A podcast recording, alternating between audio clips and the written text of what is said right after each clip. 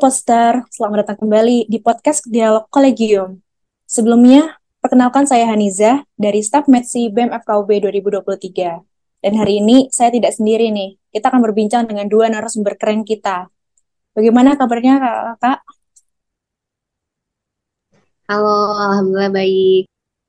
Halo, puji Tuhan baik. Oke, Alhamdulillah dan puji Tuhan baik semua ya. Sebelumnya, makasih nih Kak buat udah kesediaannya untuk menyempatkan waktu untuk berdialog tentang kolegium FKUB bersama saya kali ini. Oke, mungkin bisa perkenalan dulu nih, biar para poster tahu um, mungkin singkatnya dari Prodi, Angkatan, dan jabatan kakak-kakak di BEM FKUB 2023. Bisa dimulai dari Kak Mela dulu. Oke, halo teman-teman pendengar podcast semua. Kenalin aku Kamela Dilis Bahera, dipanggilnya Mela aja biar singkat. Dari program studi kedokteran tahun 2020, tahun ini diamankan menjadi bendahara umum BEM Swasinergis. Oke, keren nih dari bendahara umum BEM nih. Mungkin bisa dilanjut dari Kak Glo. Oke, halo semuanya. Uh, mungkin mau perkenalan dulu. Kenalin aku Gloria Etika Trivena, bisa dipanggil Gloria. Aku dari program studi farmasi angkatan 2021. Dan untuk tahun ini, puji Tuhan diamanahi sebagai Wakil Menteri Bidang Pemberdayaan Masyarakat dari Kementerian Sosial Masyarakat BMFKUB 2023. Oke, nggak kalah keren nih. Ini yang satunya berkaitan langsung dengan masyarakat, tidak hanya di FKUB aja. Oke, lanjut. Nah, hari ini nih kita akan berdiskusi nih tentang gimana sih jadi anak kolegium di FKUB itu. Mungkin yang kita tahu nih, uh, anak-anak BEM itu kan udah kelabelin sebagai mahasiswa sibuk. Uh, bener nggak sih? Gimana menurut kakak-kakak itu tentang stereotip itu? Kalau dari aku nih ya, kalau aku memang setuju ya, karena uh, anak BEM itu bakal banyak banget kegiatannya. Walaupun begitu, kesibukan itu kan juga kembali ke pribadi masing-masing ya, Kak. Ya. Kalau menurut Kak uh, Glow nih, gimana? Apakah benar stereotip itu? Oke, okay. um, sebenarnya aku sendiri ya bukan orang yang termasuk chronically bukol gitu atau bukol banget atau anak organisasi banget gitu ya kalau dibandingin sama teman-temanku yang lain.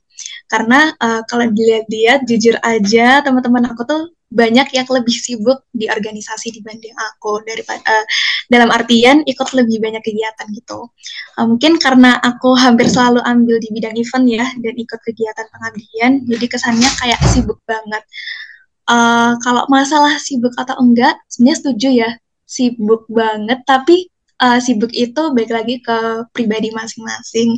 Kalau dari aku sendiri, uh, mungkin sibuk, tapi karena aku suka banget sama bidang yang aku tekuni sekarang, jadi ya aku nggak ngerasa terbebani sama sekali gitu sih. Bener banget, kalau udah passion pasti rasanya lebih enteng gitu ya, walaupun banyak banget yang harus dikerjain. Kalau dari Kak Mela sendiri nih, gimana? Oke, okay.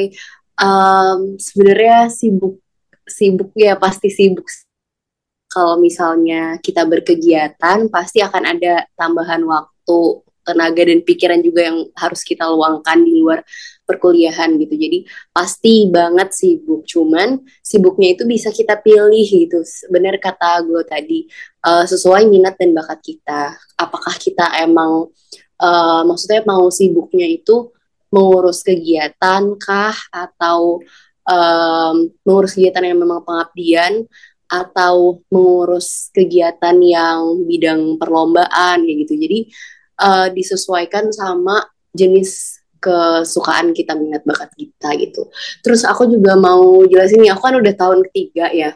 Nah, itu tuh tingkat perbedaan sibuknya tuh sangat-sangat kerasa banget gitu. Jadi mungkin buat teman-teman kalau ada mahasiswa baru yang nonton, uh, pertama-tama itu kan nanti kalian bakal menjadi staff. Nah, ya udah sibuknya staff itu adalah uh, yang akan sibuk dibimbing. Tapi ingat uh, ingat aja bahwa kalian akan punya BPH atau badan badan pengurus harian yang emang bakal membantu kalian selama kesibukan. Jadi kalian bakal ditemenin sama kating-kating yang sibuk juga gitu. Nah, kalau misalnya jadi BPH itu nanti sibuknya beda, bukan sibuk membim eh bukan sibuk dibimbing ada yang nemenin tapi kalian sibuk untuk membimbing gitu jadi kalian bakal sibuk ngingeti apa ngingetin adik-adiknya bakal sibuk mikirin project kalian di uh, apa ya di tingkat terting uh, agak tinggi gitu misal. Nah kalau di tahun ketiga itu justru menurutku lebih nggak sibuk nih yang aku rasain sekarang ya karena sebenarnya lebih ke tinggal quality control aja apalagi kalau bendahara kan cuma tinggal sibuknya ya transfer transfer aja kayak gitu terus kalau misalnya ada masalah bisa kita selesaiin itu lewat chat ataupun pertemuan juga nggak terlalu banyak nggak terlalu lama gitu jadi uh, menurutku kayak ada kalau misalnya kalian belajar grafik gitu ya uh, menurutku makin lama sibuknya makin turun karena kalian akan makin tahu gimana cara manage waktunya gitu sih. Jadi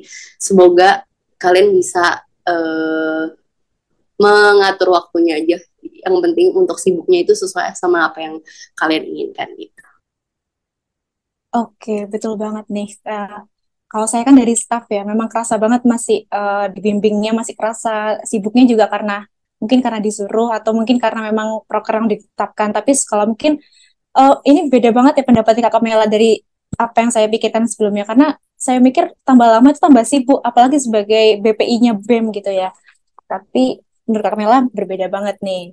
Nah, uh, kebetulan nih dengan kakak-kakak ini jabatannya kan udah bukan main ya di BEM ini. Terus yang diurusin juga pasti bukan hal yang sepele. Dengan cerita kakak tadi itu kan uh, selain kolegium pasti fokus banget sama kuliahnya gitu ya dari yang tugasnya banyak mungkin mempersiapkan ujian atau mungkin hal-hal lain nih kak tapi pernah nggak sih kak kayak ada eh, waktu-waktu uh, tertentu yang benar-benar harus meninggalkan uh, perkuliahan untuk fokus ke kolegium gitu kak gara-gara uh, kegiatan yang atau mungkin karena jabatan kakak-kakak ini yang udah bukan mainnya itu mungkin bisa dimulai dari kak dulu dulu okay.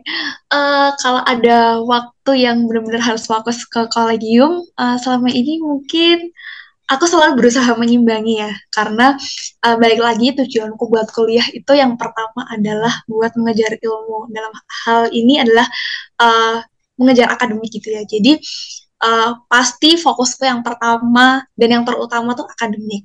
Tapi uh, balik lagi karena aku punya tanggung jawab di kolegium, uh, karena aku ini juga bukan orang yang pinter multitasking ya kayak yang belajar sambil kolegium yang benar-benar bagi konsentrasi uh, ada satu waktu yang aku benar-benar aku pengennya fokus kolegium itu nah kalau aku sendiri biasanya waktunya itu sekitar weekend ya karena kalau weekdays kan kita benar-benar fokus kuliah gitu kan uh, konsentrasi kita terpecah jadi dua gitu mungkin paginya kuliah terus malamnya kolegium tapi kalau aku weekend itu aku bener-bener pengen fokus ke kolegium gitu. Jadi mungkin kalau misalnya aku datang dengan tugas atau apa pun itu aku kerjain di weekdays dulu.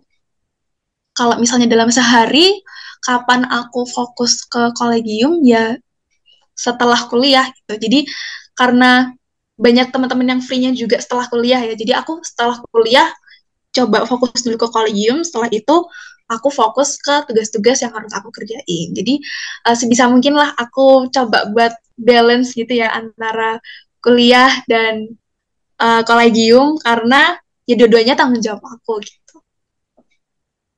Oke, betul tadi katanya uh, kita tuh tiap orang beda-beda, ada yang bisa multitasking, ada yang enggak. Dan kita juga harusnya uh, bisa mengerjakan hal yang baik itu kalau kita fokus ya, Kak. Nah, kalau misalkan dari Kak Kamela sendiri nih, mungkin ada sisi lain dari seorang BPI BEM yang mungkin setiap harinya itu pikirannya mungkin uh, udah kepecah belah gitu, Kak. Apakah sama kayak Kak Klo untuk setiap minggunya itu hanya menyisihkan, uh, bukan hanya menyisihkan sih, apa, meluangkan waktunya lebih untuk kolegium di Sabtu Minggu atau setiap harinya juga ada tips khusus nih, Kak?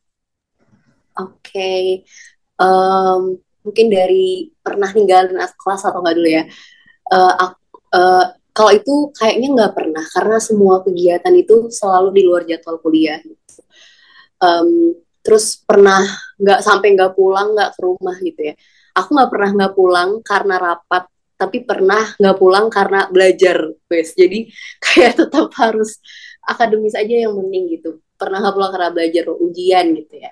Terus um, apa uh, mungkin kalau misalnya pernah nginep-nginep itu juga karena kegiatan-kegiatan pengabdian masyarakat atau lain sebagainya jadi is disclaimernya adalah kita rapat tuh nggak sampai se 24 jam per tujuh itu loh gitu kita ada waktu-waktunya gitu mungkin kalau tadi Gloria itu lebih fokus di Sabtu Minggu karena aku percaya banget farmasi banyak laporan yang harus diselesaikan. Kan beda sama uh, program studi kedokteran ini. Tuntutannya sebenarnya cuma ujian yang ujiannya itu udah dikasih tahu dari jauh-jauh hari. Jadi kita tuh bisa nyicil gitu.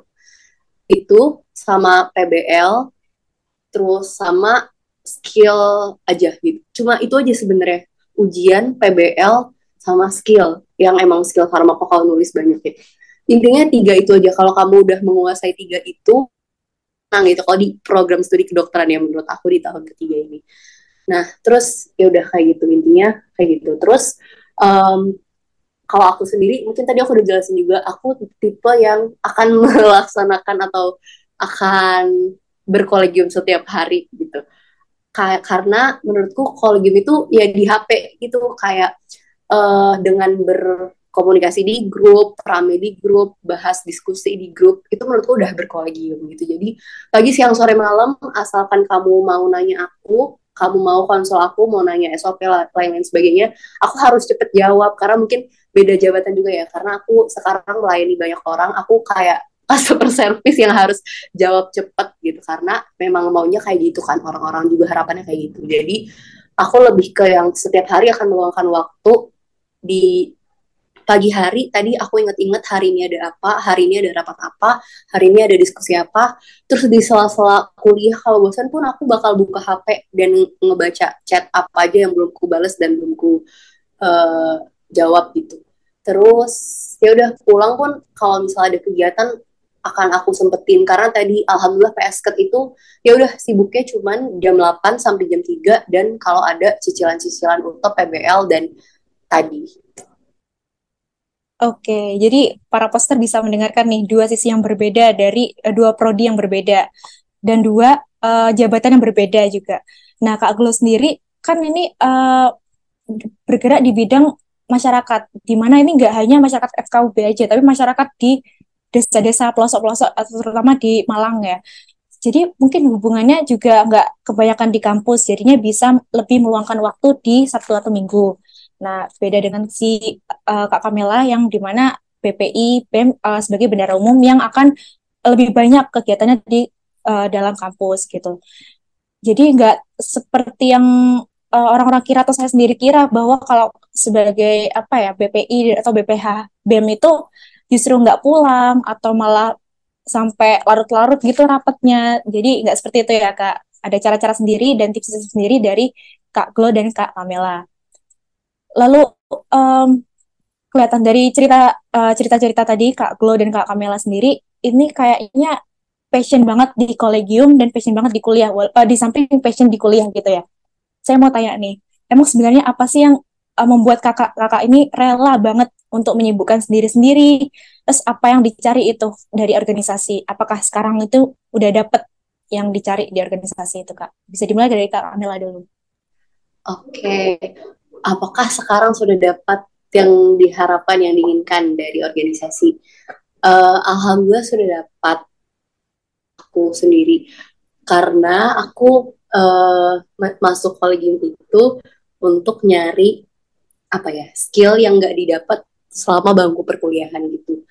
Uh, mungkin teman-teman bisa mikirnya jangka panjang. Kalau misalnya emang bertanya-tanya belum dapat uh, manfaat dari organisasi teman-teman harus pikir jangka panjang.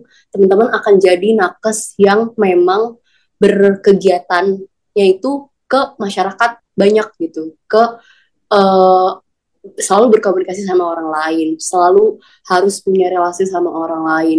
Selalu harus bisa memutuskan suatu di bawah walaupun di bawah tekanan harus bisa menyelesaikan masalah. Nah justru skill-skill yang kayak gitu yang setiap hari aku dapatkan uh, kalau misalnya ikut organisasi Nah, itu pun harus dibutuhkan di kalau misalnya nanti udah jadi dokter, harus uh, bisa memutuskan secara cepat apalagi dari kondisi-kondisi emergensi gitu. Kalau enggak justru bahkan uh, pasien kita bisa wafat kalau misalnya kita nggak cepat gitu. Nah, karena mungkin sudah sering terasah selama perkolegiuman ini uh, bisa insya Allah membawa dampak di masa depan gitu kan. Jadi yang pertama aku mau dapat hal yang belum didapatkan di bangku kuliah. Terus aku juga um, mau dapat teman-teman yang sefrekuensi gitu. Jadi uh, aku percaya banget sama kata-kata orang itu dilihat dari temannya gitu. Jadi temannya siapa sih? Itu berarti me, me, apa ya? merepresentasikan dirinya itu siapa gitu. Kalau teman-teman kalau aku temennya orang yang misal judi gitu berarti ini anak judi juga nih pasti gitu nah kalau misal teman-temanku orang yang memang uh, dia kompeten orangnya yang emang bener-bener uh, mau berkorban mau berkontribusi buat kolegium buat FKUB pasti eh, orang-orang pun akan memandang aku seperti itu. Jadi uh, citraku juga baik. Nanti juga bisa berpengaruh ke uh, karir di masa depan kayak gitu. Terus aku juga bisa ngebantu orang lain uh, baik untuk yang masyarakat ya kayak uh, pikiranku sedikit apa pun kalau misalnya udah masuk ke organisasi itu bisa berdampak. Kayak misal teman-teman di sekitarku tuh kayak ngeluh. Misal uh, ini kantin kok ada yang kosong ya? Uh, kantin kok ada yang kosong ya? Kosong ya di di kantin GPP itu gitu. Terus aku bisa langsung menyalurkan ke WD gitu. Jadi sekecil itu aja aku bisa aku berasa aku bisa berdampak buat temen-temenku gitu. Teman-teman circle makan siangku aja gitu.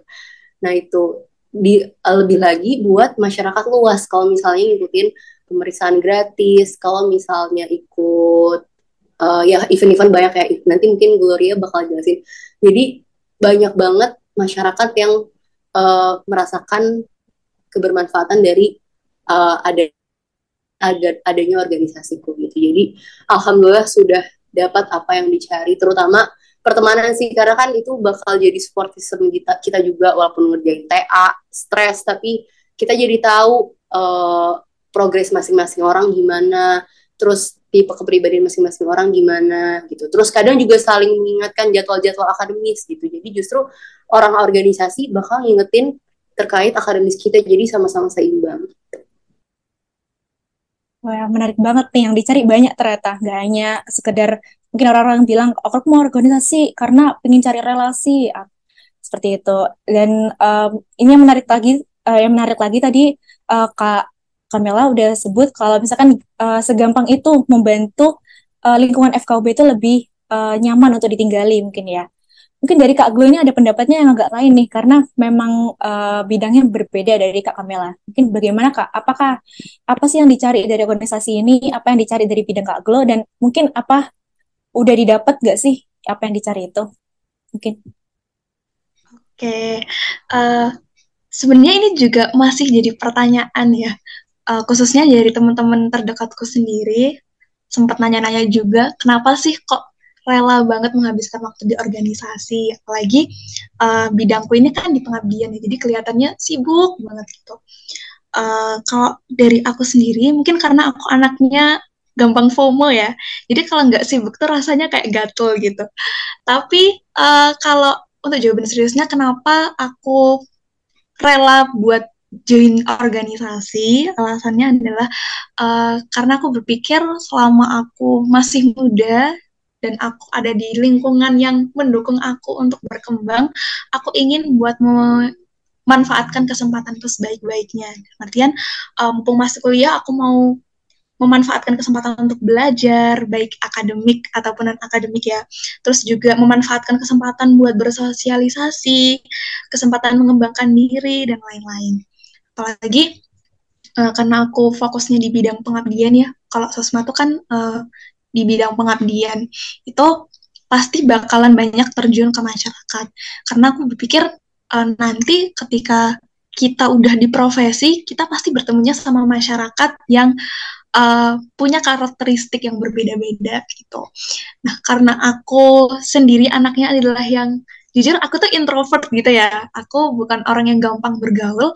Aku mikir gimana ya caranya supaya aku bisa keluar dari zona nyaman karena kalau misalnya aku nggak latihan dari sekarang nanti waktu profesi aku bakalan kaget banget gitu jadi itulah kenapa aku memutuskan buat ikut organisasi karena dari organisasi itu kan kita latihannya istilahnya latihan gitu ya latihan untuk bersosialisasi dengan masyarakat itu di lingkup yang kecil dulu misalnya di lingkungan teman-teman satu prodi atau teman-teman satu fakultas terus kalau di sosmed sendiri karena banyak bergerak di bidang pengabdian, kita belajar gimana caranya kita bisa uh, mengenal masyarakat, kita bisa berbagi ilmu kepada masyarakat gitu. Nah, selain itu, aku juga uh, punya keinginan untuk dapat relasi sebanyak-banyaknya. Karena uh, sejujurnya relasi itu benar-benar penting gitu ya. Kayak kalau misalnya kita cuma berteman dengan teman-teman satu prodi uh, kalau misalnya kita ada sesuatu yang kita butuhkan di luar prodi itu kita bakalan susah kalau kita nggak kenal sama teman-teman di luar prodi kita. Itulah kenapa aku uh, ikut organisasi yang bisa mencakup teman-teman satu fakultas supaya saling kenal gitulah ya istilahnya. Karena aku juga bukan orang yang uh, gampang deket gitu sama orang kayak istilahnya friendly sama orang gitu aku nggak kayak gitu. Jadi supaya aku bisa gampang punya teman caranya aku ikut organisasi. Terus uh, selain relasi ya mungkin apa yang aku dapatkan dari organisasi yang paling penting adalah manajemen waktu. Karena uh, sebelum aku ikut organisasi pasti kesibukanku ya mungkin cuma belajar gitu ya. Tapi setelah ikut organisasi karena kita ada tanggung jawab yang lebih besar lagi aku belajar gimana ya caranya supaya aku bisa belajar bisa berorganisasi, terus bisa istirahat cukup juga dengan kegiatan yang sangat banyak gitu. Jadi organisasi ini benar-benar membantu aku buat belajar tentang manajemen waktu. Terus selain itu aku juga bisa belajar problem solving. Aku bisa berpikir kritis kalau misalnya ada sesuatu yang tiba-tiba mendadak gitu ya kayak masalah mendadak, aku gimana ya caranya supaya aku bisa menyelesaikan ini dengan baik. Nah, itu aku belajarnya juga dari organisasi sebenarnya banyak banget sih yang bisa aku dapetin dan apakah worth it ya masuk organisasi kalau menurutku selama baik lagi selama kita menemukan passion kita terus kita bisa ambil pelajaran sebanyak-banyaknya dari organisasi itu uh, menurutku worth it banget sih. Oke, keren banget gak tuh komentarnya kedua narasumber ini. Mungkin aku simpulin dikit ya. Uh, menurut Kak Glo dan Kak Kamela mungkin agak mirip walaupun berbeda ya. Ada relasi yang dicari pastinya. Selalu uh, manajemen waktu, lalu juga ada problem solving. Dan saya uh, yang menarik dari sini adalah semua itu digunakan untuk mempersiapkan diri kita sendiri saat nanti akan uh, terjun di profesi ya kan Kak karena kita akan uh, bertemu dengan orang-orang yang uh, sangat membutuhkan uh, apa ya dalam kondisi yang darurat mungkin Kak. Jadi apa yang sudah disebutkan Kak Kamila dan Kak Glo ini sangat penting untuk ke depannya nanti. Berarti organisasi ini memang uh, apa ya sangat bisa membangun kita untuk menjadi pribadi yang lebih siap saat terjun ke masyarakat nanti. Oke Kak, uh, mungkin itu tadi pertanyaan terakhir nih dalam dialog kita kali ini. Uh, seperti yang sudah diceritain Kak Mela dan Kak Glo ini menjadi organisasi itu ternyata uh, ada cerita uh, pahit dan manisnya juga uh, sisi yang yang membuat kita down dan up juga ada dan karena Kak Glo dan Kak Mela ini juga berasal dari bidang yang berbeda juga ceritanya pasti berbeda itu uh, membuat kita uh, mungkin bisa realize apa apa sih passionnya kita untuk masuk ke organisasi gitu mungkin. Nah, gimana poster dari dari kalian sendiri punya nggak sih gambaran buat keseharian sebagai anak organisasi di FKUB? Pastinya udah punya dong setelah mendengar cerita dari uh, narasumber yang keren-keren ini. Jadi walaupun jalannya itu berliku-liku, tapi kalau misalkan ada kemauan, pasti ada jalan. Seperti yang sudah diceritain kakak-kakak tadi. Oke, kalau gitu mungkin sebagai penutup dialog kali ini, uh, saya ucapkan terima kasih banyak kepada Kak Kamila dan Kak Gloria untuk sesi sharing kita bersama kali ini. Semoga selalu diberkati dan sukses uh, untuk ke depannya ya Kak. Uh, dan tentunya terima kasih juga kepada Poster yang sudah setia mendengarkan kami di kata, di kata kolegium kita. Sampai jumpa di dialog berikutnya.